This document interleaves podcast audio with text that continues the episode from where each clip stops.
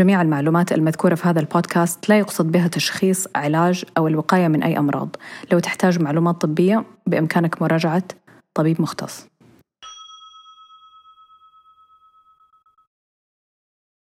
هل البني آدم ضعيف؟ أهلا بكم في حلقة جديدة من بودكاست مين قال؟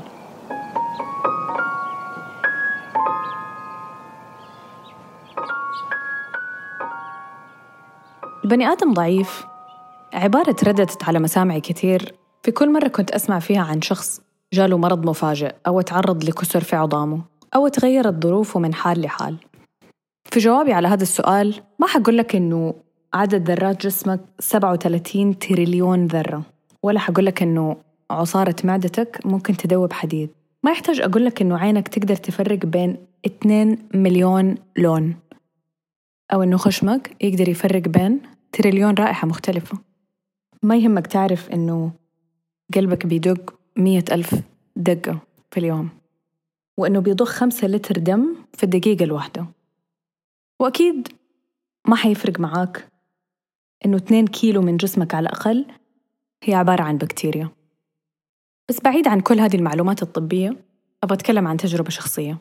قبل ثلاث سنوات كنا أنا ونور مسافرين وكان بيساعدني أتعلم أركب بسكوليتة أو دراجة. وفي اليوم الثاني أو اليوم الثالث اتزحلقت طحت وحكت ركبتي في الرمل وانجرحت جرح مرة كبير. يمكن أكبر جرح انجرحته في حياتي. كنت خايفة مفجوعة متألمة والوقت اللي كان المفروض يكون وقت رواق واستجمام انتهى وقت تطبيب ورعاية وجلوس وعدم حركة. أفتكر الدكتورة اللي رحنا لها في المنتجع قالت لي الجسم عنده قدرة إنه يشافي نفسه. كل الأشياء اللي إحنا نسويها إنه إحنا نعطيله البيئة الملائمة إنه هو يشافي نفسه. هذا السائل اللي بيخرج من الجرح بينظف الجرح. هذا الانتفاخ معناته الجسم بدأ عملية الشفاء. حيتكون فوق الجرح زي قشرة أو طبقة تخلي الجلد تحتها يبني نفسه ويرجع يعيد بناء الأنسجة اللي يحتاجها. كل اللي عليك إنك تسويه إنك تخلي الجرح جاف ونظيف.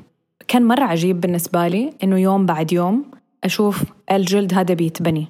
كانوا وأنا ما بطالع في بنائين متخفين بيجوا يعيدوا بناء الجلد في هذا المكان. لكن ممكن نقول إنه هذا شيء بسيط أو يمكن أحد يقول هذا جرح سخيف.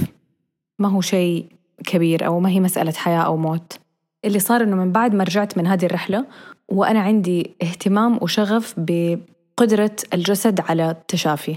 ومن القصص الملهمة اللي مرت علي قصة الكاتبة والمتحدثة لويز هي اللي خلال ستة شهور قدرت تعالج نفسها بتوكيدات تأملات تغيير نمط حياة علاج نفسي وتغيير الغذاء من سرطان.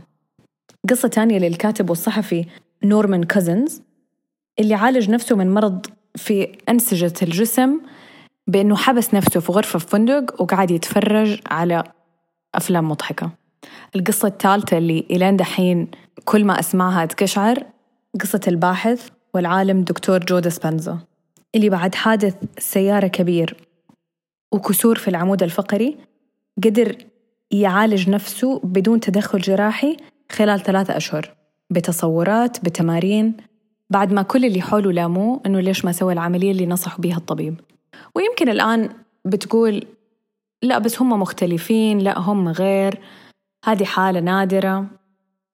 حقول إنه كل واحد من هدول الثلاثة الأشخاص عنده كتب وبرامج ومحاضرات يتكلم فيها عن تجربته ويشارك فيها آليات وأدوات لكيف أنا وإنت وكل شخص تاني يقدر يعيش هذه التجربة في حياته.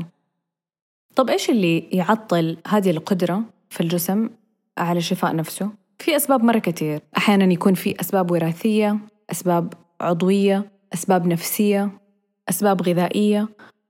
الأفكار اللي بنفكر فيها البيئة اللي إحنا فيها سواء بيئة الدم وقديش هي صحية أو لا حمضية ولا قلوية والبيئة الخارجية اللي حوالينا.